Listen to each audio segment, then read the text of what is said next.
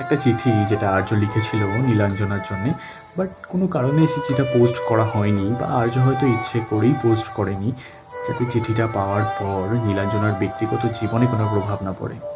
সেটাই শোনাই তোমাদের আছে আচ্ছা নীল, তোর মনে পড়ে কলেজে সেই দিনটা?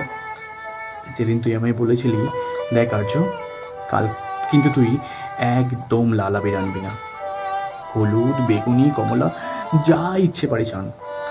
লালটা আনবি না লাল রংটা আমি সেদিনই মাখবো, যেদিন তুই আর আমি একসাথে বিয়ের পিড়িতে বসবো। সেদিন আনিস। মন ভরে মাখবো সেদিন।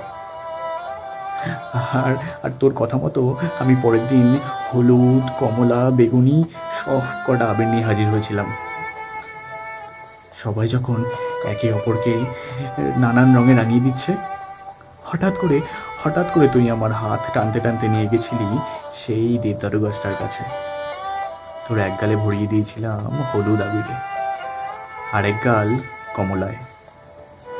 আর বেগুনিটা তোর ঠোঁট চুইয়ে পড়ছিল বুকে। পার করে এসেছি অনেক কটা বছর।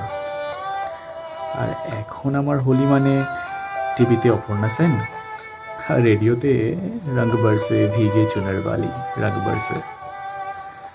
না না, আমি আর এখন রং টং মাখি না, বুঝলি? হোলিতে সবাই একে অপরকে রাঙালেও নিজেকে আর রাঙাতে পারি না। আর আর যখন তোর কথা খুব মনে পড়ে ছুটতে চলে যাই সেই কলেজ মাঠে, যেখানে বসে তুই আর আমি ঘণ্টার পর ঘণ্টা পার করে দিতাম। জানিস নীল, আমি না আজও তোর গন্ধ পাই ওখানে। আমার যেন মনে হয় এই এই বুঝি তুই আমার পাশে এসে এক্ষুনি বসবি আর হাতটা ধরে বলবি, আর্য, কি হয়েছে তোর? আমি তো আছি তোর পাশে। চোখ চুইয়ে পড়া জলগুলো আজও তোকে ভোলেনি, আজও তোকে ভোলেনি। ভালো থাকিস নীল, খুব ভালো থাকিস।